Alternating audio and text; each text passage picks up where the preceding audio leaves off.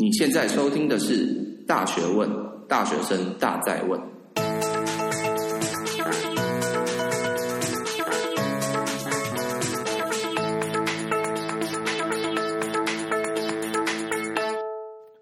Hello，各位大家好，欢迎回到《大学问》，大学生的大在问。我是今天的主持人查理。那今天 RC 并不在，对，他有点事情，所以。就由我自己一个人来和大家分享今天的题目。那今天的题目是三本大学生必看的自我成长书籍。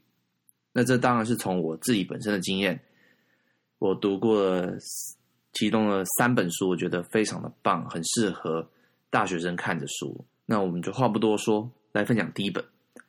那在分享之前，我想跟大家讲一下，就是因为我自己本身。看这些书都是看英文版的书，所以我在这边翻译的一些地方，可能和中文翻译的书籍里面使用的词语不太一样，但是就是尽量还原就是中文版翻译的内容。那大家看的时候，如果到时候买了这本书来看，那也会比较理解里面的内容。好的，那第一本我想要讲的书就是叫做《为什么我们这样生活那样工作》。那英文是《The Power of Habits》，那它是由一个作家叫做 Charles Duhigg 写的。那我觉得这一本书它最重要的一个概念，就是想要表达习惯的重要，以及习惯如何生成和改变。那这边有个小故事和大家分享：有一只老的鱼游游游游，碰到两个小鱼，那老鱼就跟小鱼说：“啊，各位小鱼啊。”今天的水怎么样啊？那这两个小鱼就没有理他，继续游，继续游。然后有一段时间之后，他们互看了一眼，说：“什么是水啊？”其实这个故事告诉我们，习惯就像水一样，我们很多习惯其实都像是下意识的去做，并没有想太多，但是我们却做了我们习惯的事情。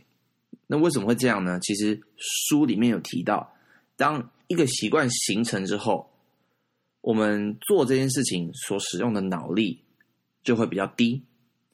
就像是你一开始要学走路的时候，可能要花费很多的力气去想办法维持平衡，想办法要如何去走下一步。但是当我们习惯了走路这件事情的时候，我们不需要花太多的思考，就可以很轻松的做出这样的一个步骤。那在这个书里面，他提到了习惯产生的模型是什么模型呢？总共分了三个步骤。第一个就是 cue，再是 routine，再是 reward。什么意思呢？第一点，我们会有一个激发我们做出这个习惯的一个起始点。再来，routine 就是我们的习惯本身，我们做了什么事情。那第三点，reward 就是当我们做完这个习惯性的动作或是事情之后，我们会有什么样的就是收获或者是一个结果，通常是一个好的结果才会造成一个这个习惯的一个循环。例如，我举个例子，那我自己本身常常就是。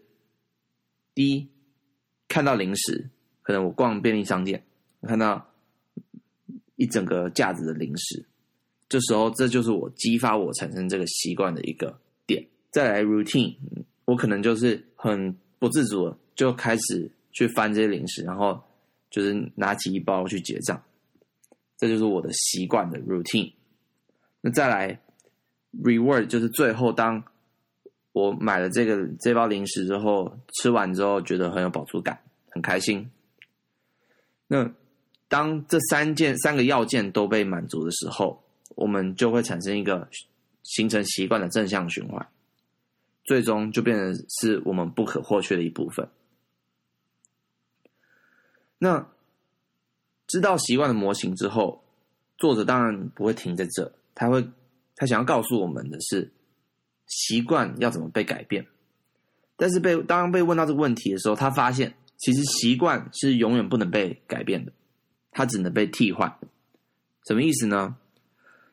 他举了一些科学的研究显示，当一个人改变了他的一个习惯，但是他碰到就是刚刚所谓的一个 Q，就是一个激发他产生习惯的一个点的时候，他还是会在这个脑的这个区域产生激发，也就是他的脑的活性还是会被会被激发。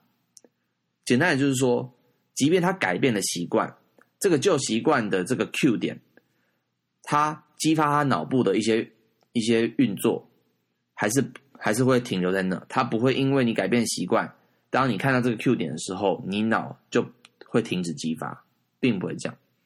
但为什么这个人可以改变习惯呢？实际上，习惯只能被替换，不能被改变。什么意思呢？我举个例子，今天假设我要改变我刚刚讲的这个习惯，买零食的这个坏习惯，那我不能逼自己去不要买零食，因为当我看到零食的时候，我在便利商店看到满满的零食的时候，我的脑原本那一块去掌管我的就是食欲的这一块，还是会被激发，这是我无法改变的事实。这时候我只能找个替代方案，例如说，当我看到零食，我就改成买水果代替买零食。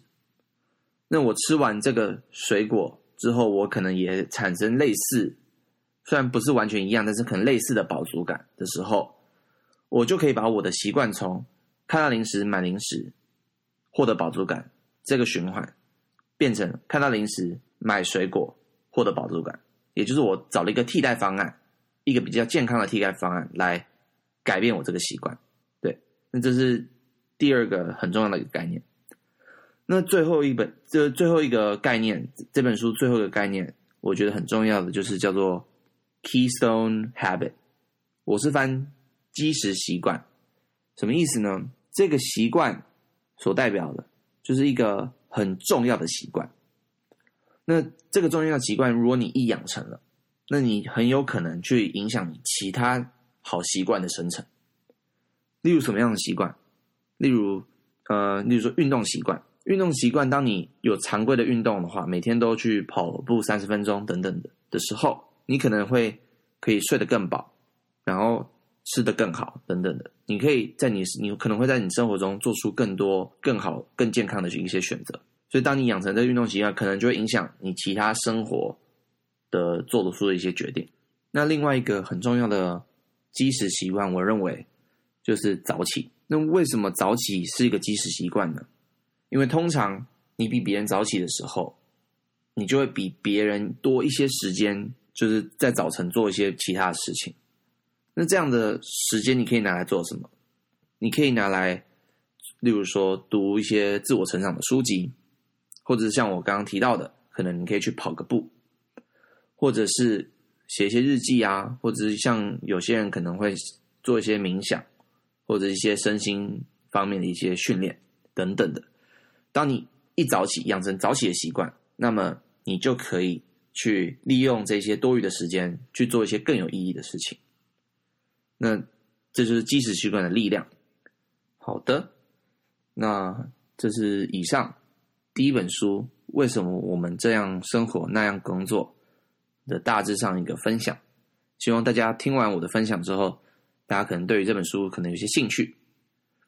那这些书我都会把连接放在我们的节目笔记里面，所以大家到节目笔笔记就可以点这个连接去看我所推荐的书籍。好的，那再来是第二本书，第二本书它叫做《管他的》。英文是叫做《The Subtle Art of Not Giving a Fuck》，可能有一些不雅的文字，但是基本上这本书它的用字用词其实还蛮强烈的，对，所以就是不太可能不太适合给未成年看，但是基本上我觉得他所讲的内容非常发人省思。那他提提出的一些观念，其实都和我们传统的一些观念。不一样，所以会就是等于是他挑战了很多比较传统的观念，所以我觉得还蛮值得我们去深思考的。那这本书所要表达的一个基本的概念，就是不要妄想一个无忧的人生，而是要选择你想要烦恼哪些事情。什么意思呢？以下我就分享一下他提出的一些几个重要的概念。所以第一个概念就是烦恼不会消失，他只会换一张脸，或者做全新的升级。我们其实常听到一些故事在讲说，哦，这个人可能很想要变有钱啊。那当他得到他所有的要得得到的东西，比如说变有钱、有房子、有车子等等之后呢，他仍然不快乐，对吧？我想这些故事应该是屡见不鲜。那为什么会这样呢？其实很重要的一点就是像这本书所提到的，烦恼并不会因为你去解决它而消失，因为当你解决第一个烦恼之后，你就会获得其他的烦恼。那你解决第二个烦恼，你又会获得第三个烦恼。烦恼永远在那里，它不会因为你去解决而消失。这个观念其实还蛮挑战传统的观念，因为我们认为我解决的问题，这个问题可能就被解决了，但实际上并不是这样子。对，如果大家去思考人生很多经历，可能会发现，其实就是。他所提到的这些观念，可能还是比较接近正确。所以有这个观念之后，我们应该怎么做？首先就是最重要的，你不要认为你自己做的各种努力之后，现在的烦恼就会消失，因为你永远会有更多的烦恼。你只要接受这一点，其实你就可以有点像是比较怡然自得，而不会被说为什么我努力了那么多，但是我所要得到东西。得到了还是感觉不快乐，你就不会有这种想法。那第二个很重要的观念，他提到了人生很短，不要浪费时间烦恼没意义的东西。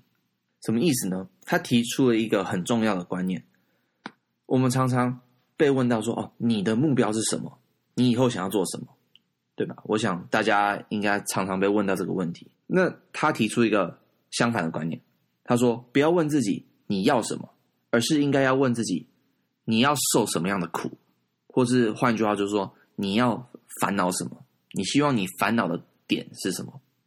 那我举个例子，他提到两个好的受苦或好的烦恼，跟坏的受苦或坏的烦恼。什么是好的受苦呢？好的受苦就是它要符合几个条件。第一个，它要符合现实，具建设性。而且具有完全立即的掌控性。那坏的烦恼像是什么？它可能是建立在迷信上面，它没有建设性，而且没办法立即完全的控制。所以举例一个好的受苦，像是诚实、包容、友善、谦逊、为他人挺身而出等等。为什么它是好的受苦？我们看一下定义。举诚实好了。它符合现实，对吧？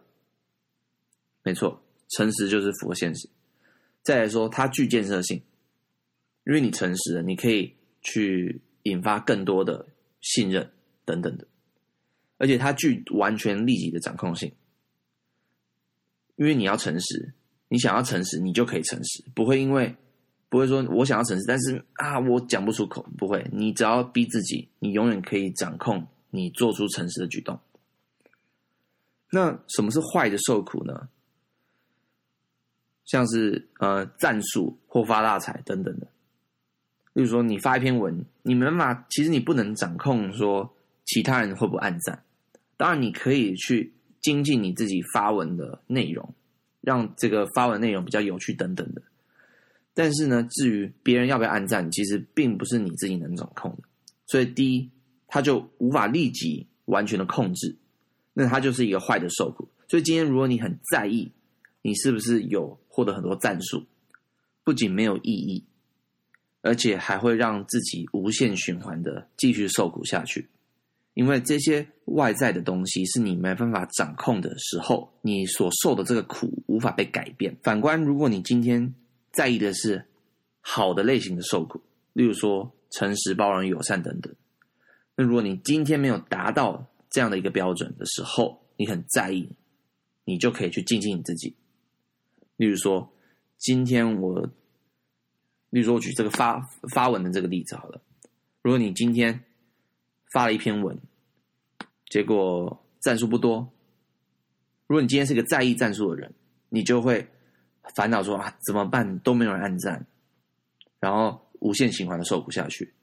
如果你今天在意的是发文内容本身，而不是赞数的话，你会想说，那我要怎么精进我发文的内容？例如说，我图片设计是不是可能用不同颜色或不同的排版，会让我的发文更好看，让越多人，让这篇文可以吸引更多人。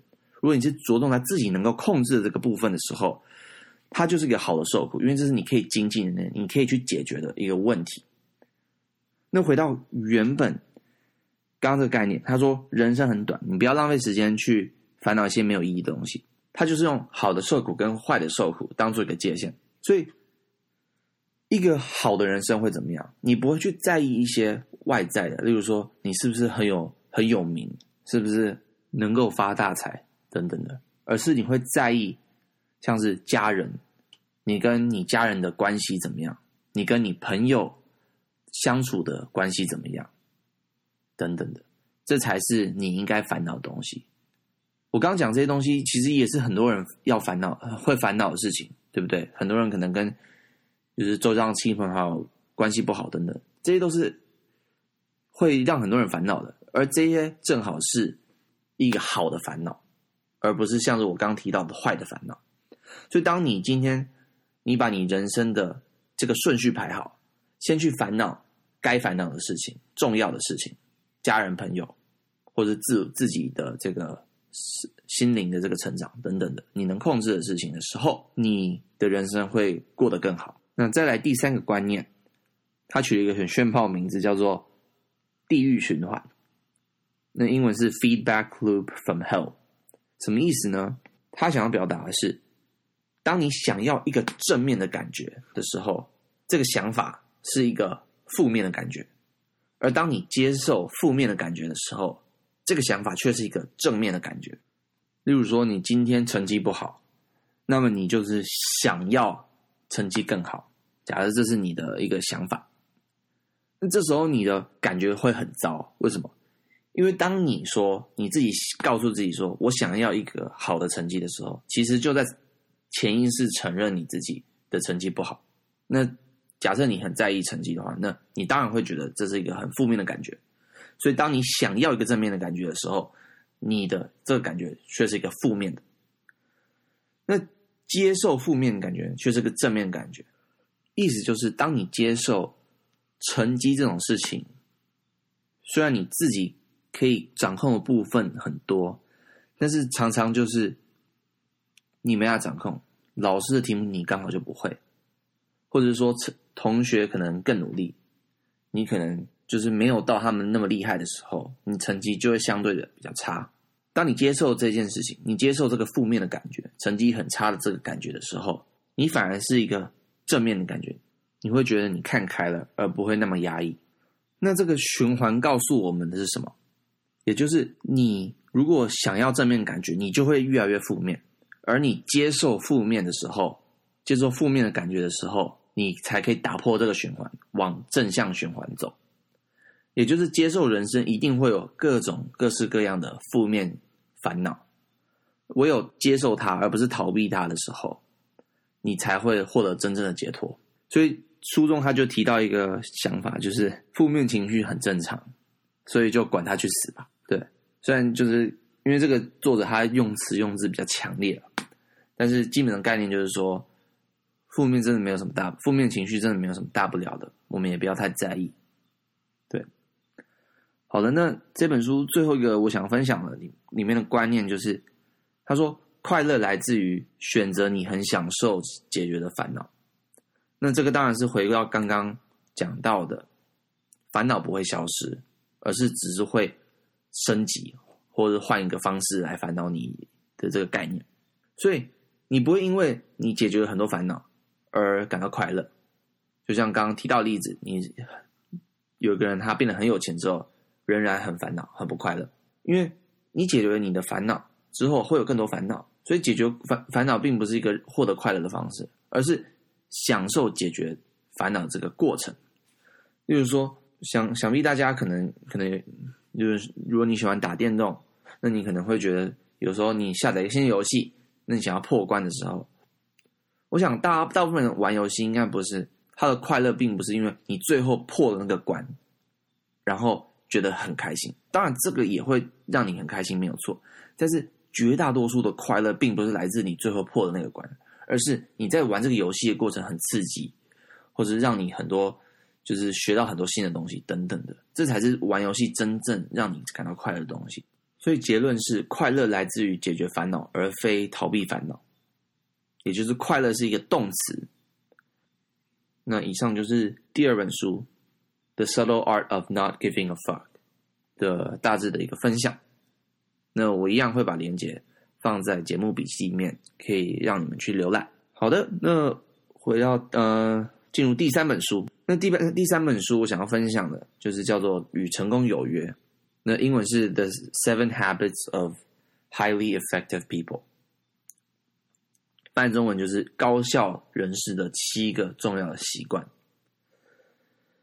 那这本书我觉得它最重要的观念就是这个作作者 Stephen Covey，他就是他是一个很成功的一个行销管理的一个企业家。让他把他人生的很多精华整理成七个很重要的原则，和大家分享。那这七个原则当然很复杂啦，在这本书里面，他很深入的阐述每一个原则背后的各种原理和你要怎么实践的方法，所以我没办法在这边一一的解释。那我只是想要分享几个我觉得影响我比较大的一些原则。所以第一个就是知己解彼这个原则。知己解彼是什么意思？也就是当今天有一个问题产生的时候，我们最重要的做法就是先了解对方是怎么想的。这时候你才有资格去期望对方会理解你在想什么。这个观念其实很多人都没有，我以前也没有。常常你在吵架的时候，你就是你就是不懂我了，就是等等的这种比较意气用事。的一个做法，那这个做法，传统做法有什么不好？就这样讲，如果你今天并不了解对方在想什么，你凭什么会期望对方要理解你？就是很互相嘛。如果你想要对方理解你，那那你你要理解对方啊，这应该是很理解、很很可以理解的一个观念。那我想举个例子，就是之前我和就是有一个有一个人来找我，他是一个某某社团的社长，那他来找我问我说，他可能最近和几个社员或者干部有一些纷争等等的，那明天呢，他们就有可能有他的学长去帮他们几个人去调解这样子，对，那他就问我说，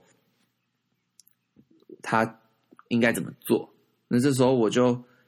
举了这个例子，我就跟他说，一定是知己解彼。如果你真的要调解这个纷争，最重要的就是你先理解对方怎么想。重点不是对方是不是理解你怎么想，因为他可能那个人可能没看过这本书嘛，所以他可能不知道就是这个观念的重要性。所以一定要从你自己开始，你自己去理解对方。那书里面提到一个方法，可以做一个倾听的动作。那这个方法呢？简单来说，第一步骤就是倾听对方讲什么，第二步骤就是用自己的话把对方刚刚讲的内容重新叙述一遍，问他他是不是这个意思。这个方法可以很就是简单来说，很简单有效的让对方了解你在倾听他，而且让你自己了解你真正有懂他的意思。记住，他用自己的话，而不是把他的话重复一遍，因为你可能其实只听他讲，但是可能你没有真的理解他的内涵，所以要用你自己的话把他刚刚讲的内容重新讲一遍，问他你刚刚是不是这个意思？那这个方法在于知己解彼这个方面有很大的效用。那第二个，也就是最后一个我想分享的观念里面提到，就是要事第一。什么是要事第一呢？其实很重要的。就是把最重要的事情排第一。那你可能会想说，查理，这是废话！我当然知道最重要的是要摆第一嘛。那你真的确定你摆第一吗？他提到了一个艾森豪矩阵。什么是艾森豪矩阵？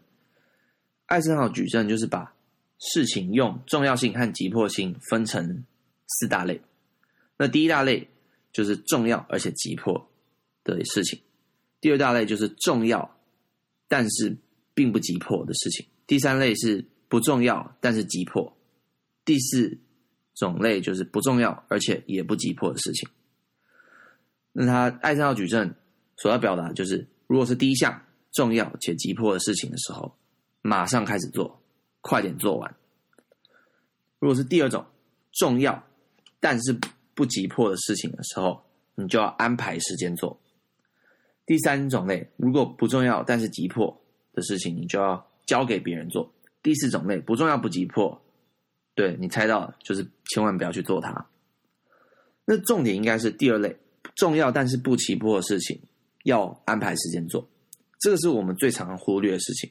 什么样的事情是重要的？那重要性，我觉得可能要回到，可能前几本书有提到一些观念，就是到底什么是重要的事情？像是在呼应刚刚提到的“好的受苦，坏的受苦”，虽然这是不同的概念，但是我觉得可能有异曲同工之妙。你最重要的事情应该是你能控制的，而且你。就是可以带给你最大快乐，那像是最重要就是当然是自我提升、心灵成长等等的，或者像是家人朋友这些，我们其实我们自己知道这些才是最重要的。那不重要可能是赚更多的钱，或者是去得到一些物质上的快乐，这些可能是比较不重要的。所以重要但是不急迫的事情有哪些？其实就是最重要的事情。像是我们常常会忘记，我们应该花多点时间陪家人，或是花多点时间和朋友一起出去，等等的。而是我们常常会想说啊，明天有考试，我要快点读这个考试，或是下礼拜有报告要交，我要快点做这个报告，等等。那学业当然重要，但是同样它有一个急迫性，因为你一定要在期限内把你的考试读完，报告做完。所以它是属于第一类重要且急迫的事情。那这种事情因为具有急迫性，所以我们很自然的就会去把它做完。但是当我们做了很多这种重要且急迫的事情的时候，就会压缩到我们做一些重要但是不急迫的事情，比如说陪伴家人等等等。所以这些常被忽略的事情，我们要时时刻刻去想说，我们要怎么样去安排时间去做它。那我举一个我自己。常做的例子，就是我会安排每一周至少一天的时间，把时间留给家人，以及留给就是我的部落格或者是我的 podcast 节目等等，就是因为可能就是这些事情其实都很重要，但是会被我的考试等等去压缩，所以我一定会留一天时间去做这些事情。这就是安排时间做最好的方法。那么还有一种可能性会压缩你做重要的事情，像是什么？例如，你可能花很多时间花 Facebook、看 Instagram、看 YouTube，这些其实都是不重要也不急迫的事情，但是我们却花很多时间在做它。那艾森豪矩阵里面提到，不重要且不急迫的事情要做什么？就是不要去做它。这时候你一定会在下面留言说：“查理，难道我就不用任何休息的时间吗？”当然不是这个意思。重点是，当我们必须认知不重要且不急迫的事情不要去做的时候，我们就应应该尽量不要去做它。当然，如果你今天只是想要休息，那那你要看 YouTube、花 Facebook，我想应该没有人会阻止你。那么第三本书的分享也差不多到这边哦。那我回顾一下我刚刚提到的几本书，第一本。为什么我们这样生活那样工作？这本书里面提到很重要的概念，就是习惯的重要性以及习惯如何改变和生成。那第二本书管他的，他提到了概念就是不要妄想做一个无忧无虑的人，而是要选择你要烦恼什么样的东西。第三个本书与成功有约，他提到七个很重要的就是做人的一些要掌握的原则。那么这些书里面所提到的内容，其实都还影响我自己蛮多的。所以我相信这些书，如果各位听众去看了之后，想想必也可以获得很多。那今天的分享到这边，完整的节目笔记在 Show Notes 里面都可以下载。想要听更多大学问的话，我们在 iTunes、Spotify、Stitcher、TuneIn 和 Overcast 都都可以收听。那如果你是用 Apple 的装置收听的话，拜托各位帮我们在 iTunes 上评分，并且按五颗星。另外，记得到查理皇的粉钻按赞，连接都在节目笔记里面。那我们下次见，拜拜。